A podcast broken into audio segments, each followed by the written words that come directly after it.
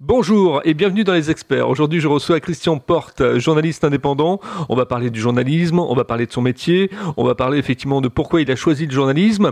Et puis, on parlera également des Fiancés de Fontainebleau, un livre qu'il a écrit, du moins une suite de livres.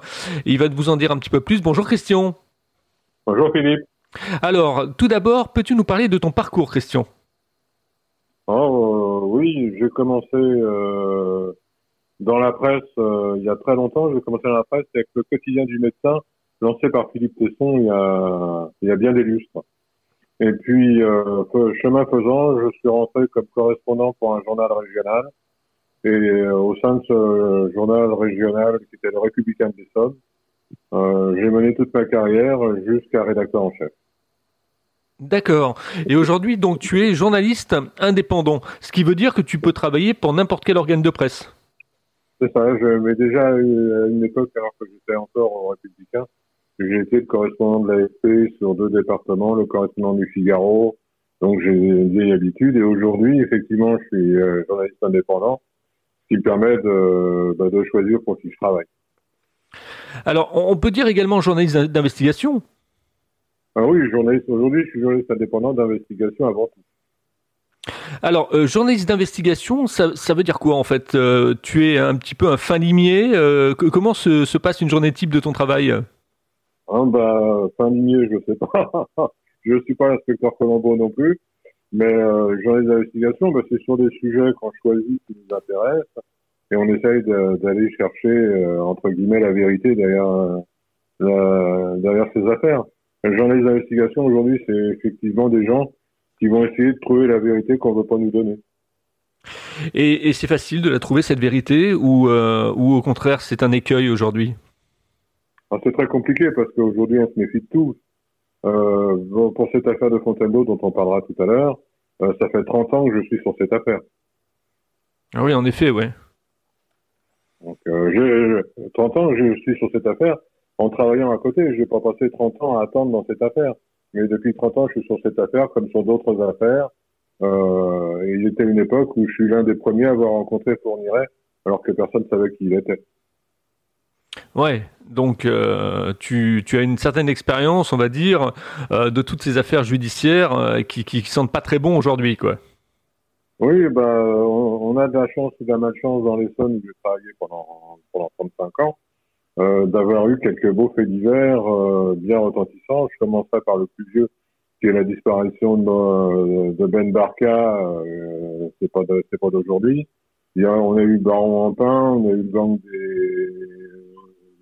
gang des postiches, et j'en passe et j'en oublie. Hein, donc, est-ce qu'on a fait appel à toi également pour faire des films ou des documentaires ?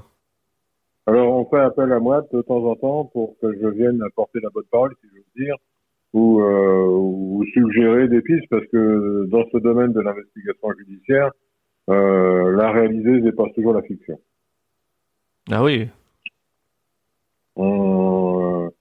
Les films, les séries policières qu'on voit à la télé ou ailleurs sont une représentation des choses, mais généralement la vérité est bien pire que ça. Et qu'est-ce qui t'a motivé justement à être journaliste ? J'ai toujours été intéressé par ce qui se faisait, et quand je suis rentré au quotidien du médecin, c'était mon premier job, donc ça m'intéressait. À l'époque, le quotidien du médecin, c'était le premier quotidien médical français, il n'en existait pas d'autre, donc il y avait une espèce de challenge intéressant. Et puis après, quand je suis rentré comme correspondant du Républicain de l'Essonne, puis après du Val-de-Marne aussi, ce qui m'intéressait, c'était de suivre la vie locale. L'Essonne, l'Essonne a été créée dans les années 70. Le département n'existait pas. Il était réparti sur l'ancienne Seine-et-Marne. Et ce qui m'a trouvé intéressant, c'est qu'il y avait tout à faire dans l'Essonne. Construire la ville nouvelle, construire le département, lui donner une identité. On n'avait pas tout ça. Et ça m'a passionné de suivre ça pendant... J'ai eu l'impression de vivre l'histoire en direct. Ah oui. D'être l'acteur dans l'activité, quoi. D'être un acteur ou un témoin privilégié, comme on veut. Hein. Donc, alors après, les faits divers, pourquoi ? Parce qu'il se trouve qu'on a eu, comme je le disais, de grosses affaires dans les sommes, que ça devenait intéressant. C'était une rubrique, aujourd'hui on parle d'investigation, mais j'aurais pas fait ancien combattant. Mais en d'autres temps, on appelait ça la rubrique des chiens écrasés. C'était ce qu'il y avait de pire pour les journalistes. Comment tu perçois, Christian, aujourd'hui, on va dire, l'écosystème journalistique? Je ne le perçois pas vraiment parce que ça me semble... Il n'y a plus de contrôle. Alors, je pense qu'aujourd'hui, le journaliste, je me dis des fois, si j'étais encore journaliste mais dans un média donné, comment on fait aujourd'hui du journalisme avec des gens qui balancent en permanence sur les réseaux sociaux des informations qui viennent de n'importe où, n'importe comment, qui sont fausses, qui sont vraies? C'est très compliqué aujourd'hui. Le journaliste d'investigation, c'est d'abord sur Internet faire le tri de ce qui est dit, de ce qui n'est pas dit aujourd'hui. Oui, puis c'est avoir le temps de pouvoir effectivement fouiller, vérifier les sources, etc. Ça prend du temps pour avoir une petite information, ça peut prendre des mois, des années, on ne sait jamais. Je prends l'exemple du livre dont on va parler.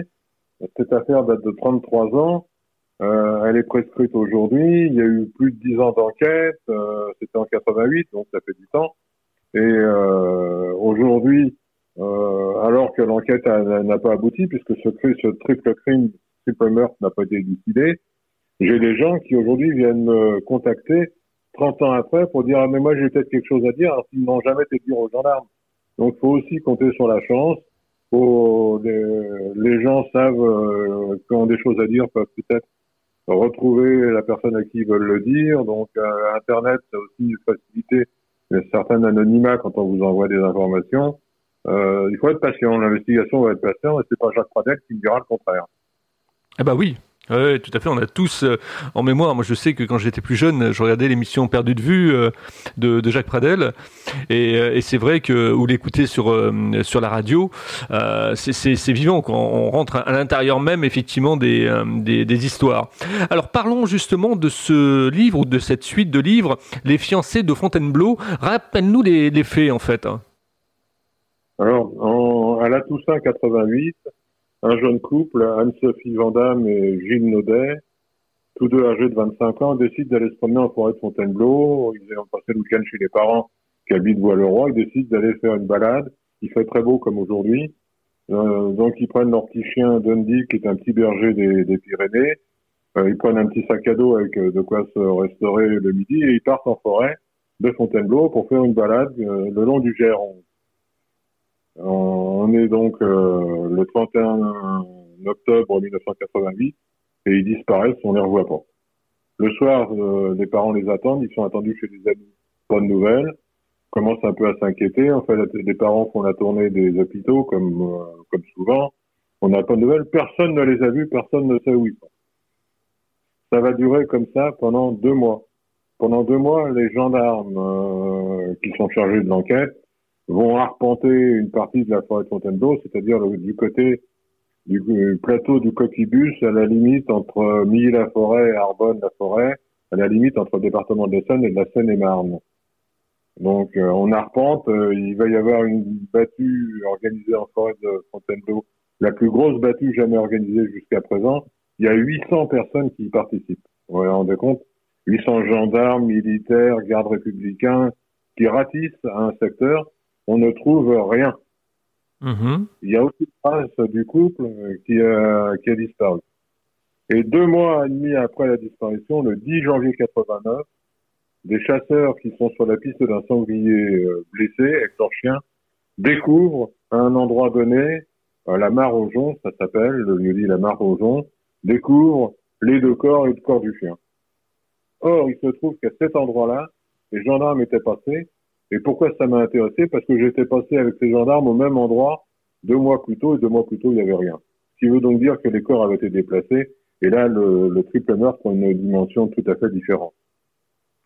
Et là, donc, tu décides, toi, d'écrire le premier livre sur les fiancés de Fontainebleau à partir de quand?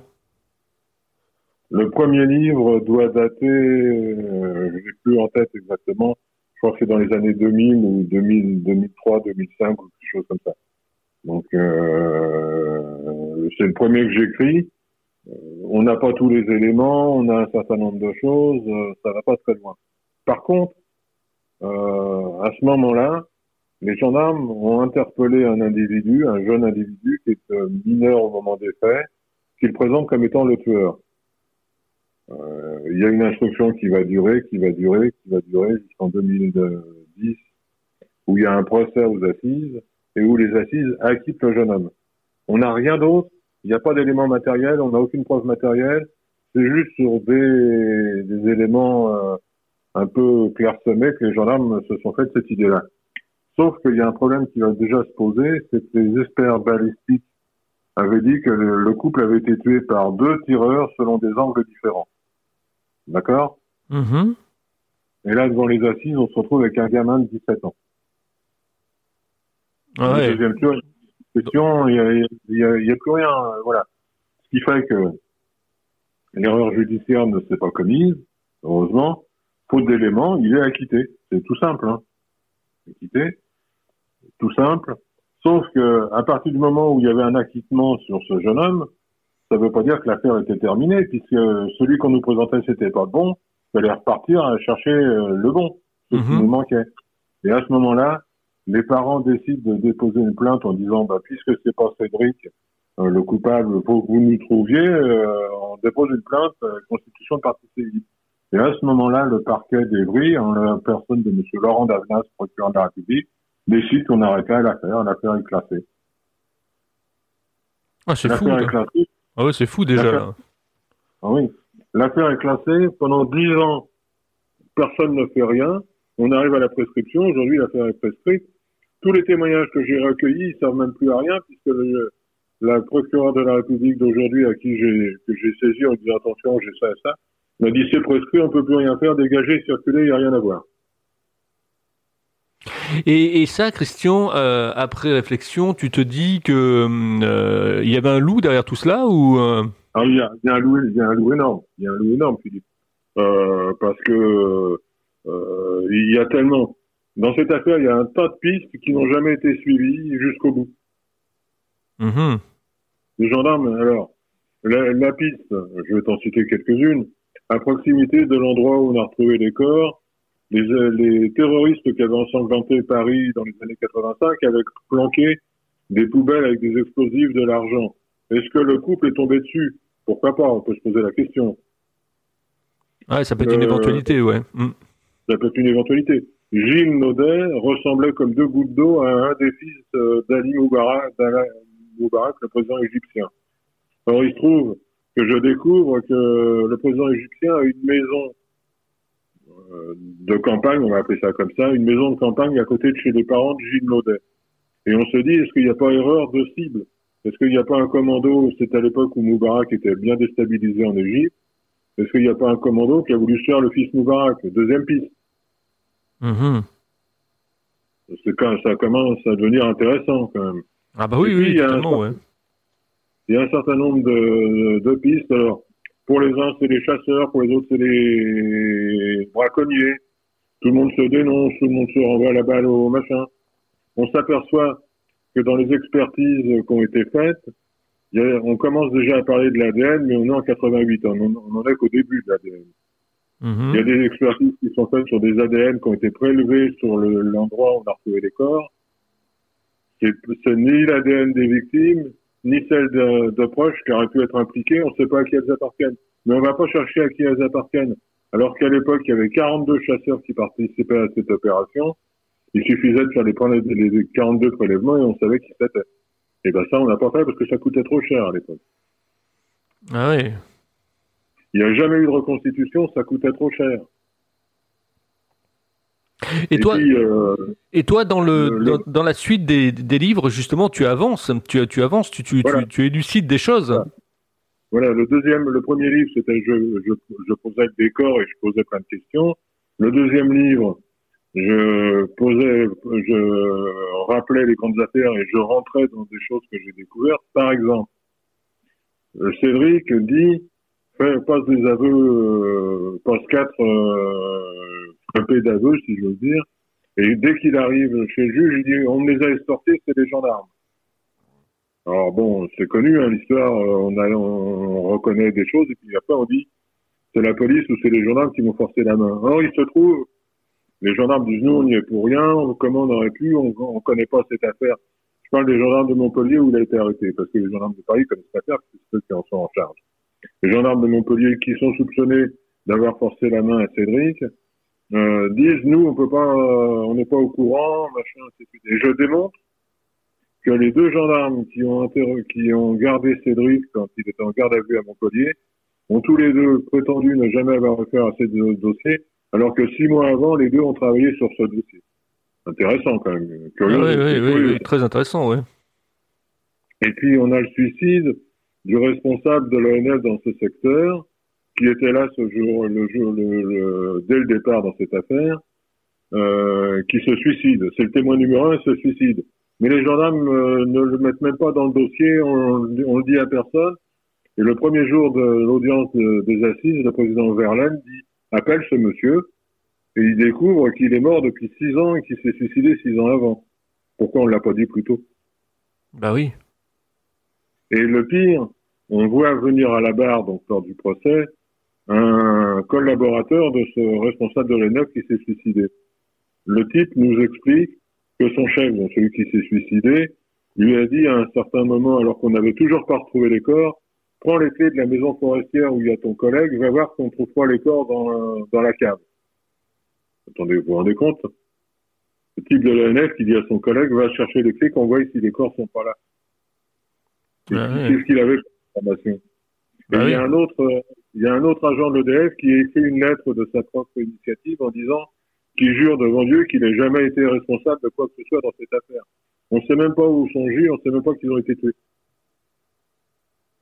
Et là, Christian, l'affaire, elle en est où maintenant? Ben, l'affaire, elle en est aujourd'hui qu'elle est prescrite, donc on peut plus faire grand-chose. Je peux espérer que le coupable ou les coupables se dénoncent sur leur ligne mort, on sait jamais. Ça peut toujours servir. De toute façon, ils ne risquent plus rien puisqu'on ne peut pas les poursuivre.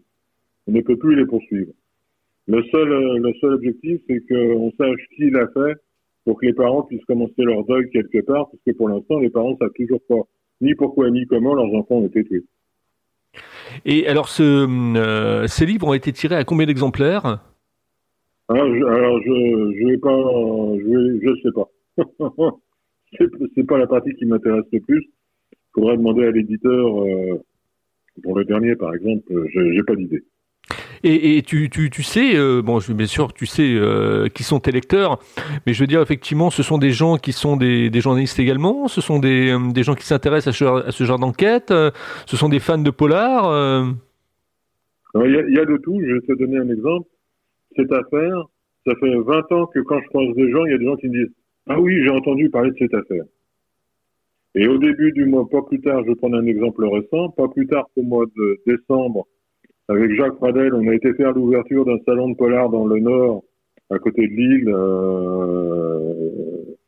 et on a fait l'ouverture sur une conférence débat sur l'affaire des Fiancés de Fontainebleau par rapport à la sortie du livre. On est dans le Nord, on est à 500 km d'où ça s'est produit, hein. Tu vois bien la localisation.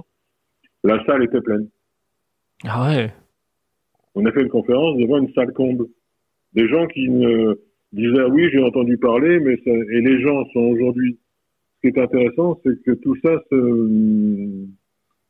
se situe. J'ai lancé une pétition il y a quelques mois maintenant pour demander l'imprescriptibilité des crimes de sang et des viols. Compte tenu des progrès de la médecine, compte tenu des progrès de la police scientifique, on est capable aujourd'hui d'identifier des coupables très longtemps après. Le meilleur exemple, le grêlé dont tu as dû entendre parler, qui a été arrêté il y a 2-3 mois, ça faisait 35 ans qu'il courait après. D'accord. Et il a été arrêté, il a été identifié 35 ans après parce que d'un seul coup, son ADN a flashé avec d'autres ADN. Oui, en fait, ce qui permet aujourd'hui de résoudre des affaires ou de trouver des points clés, c'est l'ADN. C'est l'ADN et puis d'autres progrès de techniques policières. Un exemple auquel on ne pense pas mais qui est hyper important, le bornage des téléphones. Ah bah oui. À l'époque des faits, si on n'avait plus borné le téléphone, on savait qu'il était dans le coin. Ah bah oui, c'est des feuilles, des preuves infaillibles, ça. Bien sûr.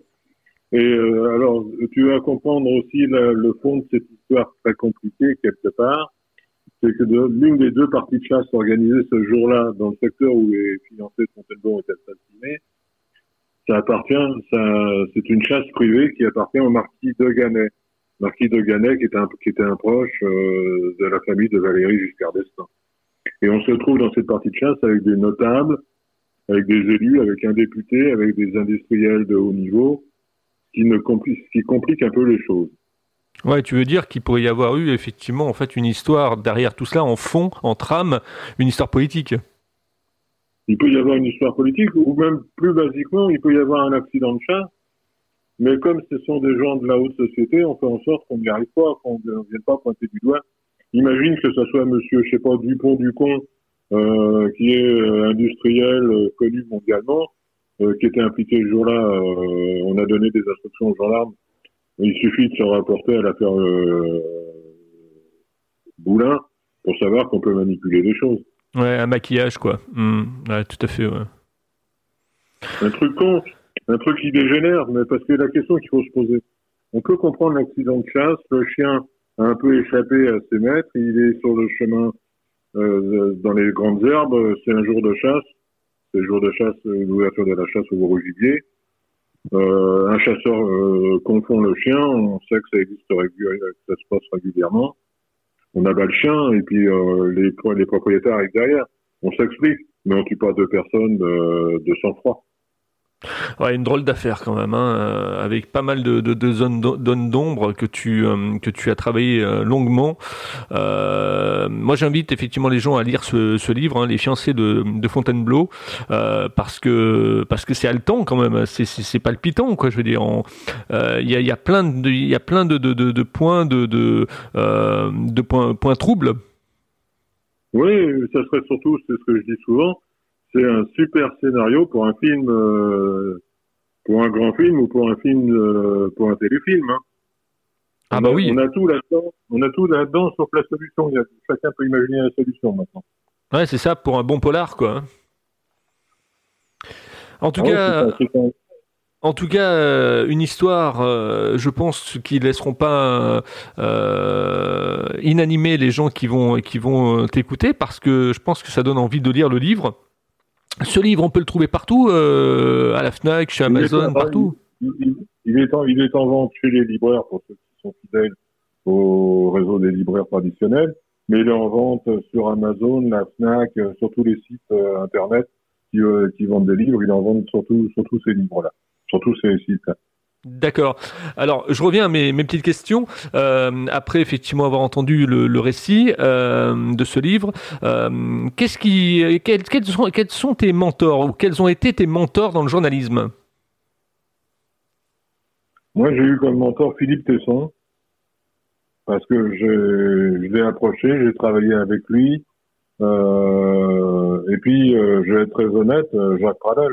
Je connais Jacques depuis très longtemps. Je trouve qu'il a fait un travail remarquable dans toutes les émissions qu'il a faites. Tu parlais tout à l'heure de Perdu de vue, mais quand il a animé L'heure du crime, c'était passionnant. Donc là, on a deux exemples de gens rigoureux,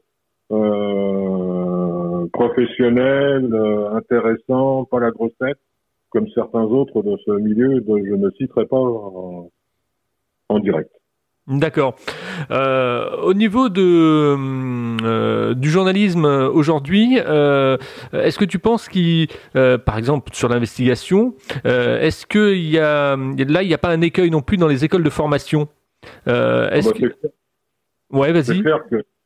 C'est clair que l'investigation n'est apprise nulle part. Et d'ailleurs, est-ce qu'on peut apprendre l'investigation ? Parce que l'investigation, c'est quoi ? C'est la curiosité. Ouais, c'est ce que j'allais dire. Ouais. Ça veut dire qu'il faut être curieux de tout et de rien, d'être à l'écoute, d'être entendre un truc en disant tiens pourquoi pas ça, ainsi de suite. Par rapport à mes confrères qui font de la politique, du social, où c'est bien réglé ou ainsi de suite, l'investigation c'est jour et nuit, n'importe où, n'importe quand, et être curieux en se disant tiens ben pourquoi, et puis surtout toujours garder un œil critique sur ce qu'on fait. Nous ne sommes pas des policiers, nous ne sommes pas des enquêteurs ni des magistrats. C'est juste à la recherche de la vérité. Voilà, ouais, des chercheurs de vérité. Oui, est-ce que tu as reçu dans ta carrière, est-ce que tu as reçu des intimidations, des menaces ? Voilà, oui, par écrit, par téléphone. Physiquement, oui, c'est déjà arrivé un certain nombre de fois. D'accord. Et comment on réagit quand on est journaliste d'investigation et qu'on reçoit des menaces comme ça? En fait, on laisse couler les choses, les chiens à bois, la caravane passe. C'est ça, on essaye de ne pas faire de provocation non plus. Donc, faut prendre en considération. S'il y a des menaces, pourquoi il y a des menaces? Les gens qui font des menaces, quel est leur intérêt? Quelle est leur implication? C'est ça qu'il faut trouver. Oui, et puis c'est souvent le fait de te faire taire, quoi. Oui, c'est ou d'intimider pour pas qu'on aille plus loin. Mais bon, si on choisit de faire du journalisme d'investigation, c'est qu'on a envie d'aller plus loin. Ah bah oui, c'est clair. C'est une véritable passion, ça devient un sacerdoce. Oui, c'est ça. Peut-être pas un sacerdoce, mais une passion. C'est passionnant de remonter, d'essayer de trouver la piste de la vérité. Ah bah oui, et puis je dirais qu'il y a une certaine adrénaline en plus. Oui, et puis moi, comme je le dis souvent, je ne mène pas ce combat par honneur pour moi-même, et je m'en fous. Je pense que par contre, il faut aider la justice à être une justice au service de tout le monde. Monsieur le Président de la République vient de lancer les états généraux de la justice. On a fait des propositions, il y a des associations qui font des propositions, tout est rejeté. Donc c'est encore un coup d'épée dans l'eau, c'est encore une opération médiatique. Mais quand on comprendra... moi, j'invite les gens à se poser la question. Les gens, les parents d'enfants ou les gens qui ont perdu l'un de leurs proches dans des circonstances criminelles et qui n'ont jamais de réponse et qui ne savent jamais pourquoi, comment on fait. Ben moi, j'invite les gens qui critiquent les journalistes à se dire, nous, qu'est-ce qu'on fera à la place? Est-ce que, heureusement qu'on a ces gens-là qui nous aident à trouver la vérité, parce que sinon, comment on fait? Oui, et puis je pense qu'il y a journalistes et journalistes. Moi, je constate quand même que sur les chaînes d'infos, aujourd'hui, l'objectivité, qui est la règle d'or d'un journaliste, eh bien, elle est bien dépassée par la subjectivité. Les journalistes coupent la parole aux invités. T'as même plus le temps, effectivement, de s'installer, de pouvoir dire effectivement ce que t'as à dire. Donc, il y a une forme de journalisme quand même qui s'est installée et qui est pas nécessairement très toujours très cordiale, quoi. Oui, moi, je veux dire, j'appelle pas ça des journalistes, j'appelle ça des animateurs de télévision. Oui, voilà, c'est ça, ouais. C'est ça, ils sont un peu poker face, hein, c'est-à-dire que une information chasse l'autre, quoi. Tout à fait, c'est à la chasse du scoop, surtout maintenant avec les réseaux sociaux, où le nombre de gens qui font des films avec leur téléphone parce qu'ils ont été témoins de ça, c'est impressionnant, quoi. Donc, il faut qu'on arrête, il faut qu'on revienne à des réflexions de raison et que tout ne soit pas... De toute façon, à l'allure où ça va, comme tu dis, une information en chasse une autre, le soir, on ne sait même plus ce qu'on a entendu dans la journée. Ouais, c'est clair. Et puis avec la multiplicité des médias, des mainstream, en fait, tu t'aperçois que c'est toujours le même robinet d'informations, c'est toujours la même info qui arrive, quoi. Oui, parce que on en est toujours tributaire, ils font leur boulot correctement, c'est la suite qui ne va pas. Mais on en est toujours tributaire de l'agence France-Presse, généralement, hein. Bah oui, ouais, tout à fait, oui, ou de roteur, ouais. De roteur, donc c'est après l'utilisation, l'exploitation par des faits qui pose problème. Et je vais pas citer, je vais pas me faire des copains, mais c'est pas le problème. Je suis pas sûr que BFM soit le meilleur exemple de non-implication dans des idées qui ne sont plus journalistiques. Ouais. Après, c'est vrai que ça dépend aussi des lobbying et de tout ce qu'il y a derrière, quoi. Hein. On sait que les médias en France appartiennent à 5 ou 6 groupes ou personnes. Oui, voilà, c'est ça. Oui, on dit, et tout le monde le dit. D'ailleurs, effectivement, aujourd'hui, c'est les milliardaires qui contrôlent les médias. Hein. Bien sûr. Et je peux en parler en connaissance de cause, parce que quand j'étais au Républicain, à la fin de ma carrière, au Républicain, c'était Serge Dassault qui en était le propriétaire. Ah oui. Bon, voilà, donc... Il faut qu'on revienne à des bases plus saines, plus sereines, tu n'as pas la chasse au scoop à tous les coups. Hein. Allez, je vais conclure cette interview avec la dernière petite question qui plaît beaucoup à mon auditoire. Comment tu trouves ma façon d'interviewer les gens? Voilà, ça les amuse, donc je te pose la question également. Moi, ça me va bien parce que c'est hors cadre de ce qu'on a l'habitude. Merci, Christian. Je t'en prie, c'est la vérité, c'est ce que je ressens, c'est ce que je pense. Je pense que c'est effectivement hors cadre des habitudes, où on va plus au fond des choses, T'as pas ton idée reçue, donc t'es respectueux de ce qu'on peut te dire. Et ça me semble sur un bon ton, il n'y a aucun souci. Non, vraiment, continue. Merci.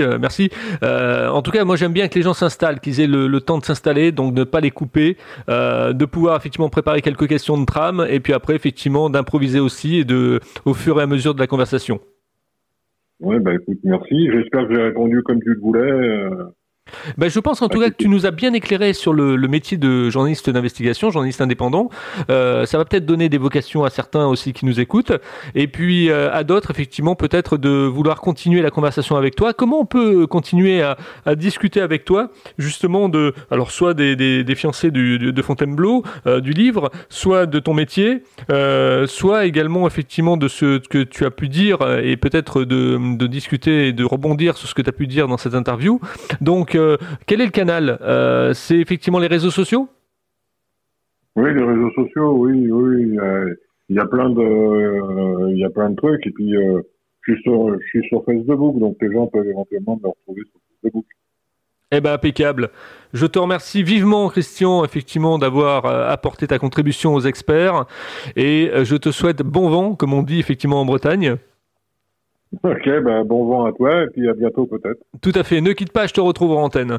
Si vous aussi vous voulez être interviewé, donc parce que vous avez une histoire, parce que vous avez une passion, parce que vous avez un métier, parce que vous voulez défendre une idée, parce que vous avez un coup de gueule ou un coup de cœur, eh bien n'hésitez pas à passer dans Les Experts, cette émission de radio. Donc c'est simple, vous m'envoyez un petit mail à contact@libre-antenne.fr, notez bien sur vos tablettes, contact@libre-antenne.fr, et je vous dis à demain, comme le disait Lucien Jeunesse sur France Inter. À demain si vous le voulez bien, et je suis toujours à la recherche d'un sponsor pour effectivement couvrir un petit peu les frais des experts, donc n'hésitez pas également si vous êtes une entreprise à me contacter. À très bientôt et merci de votre fidélité.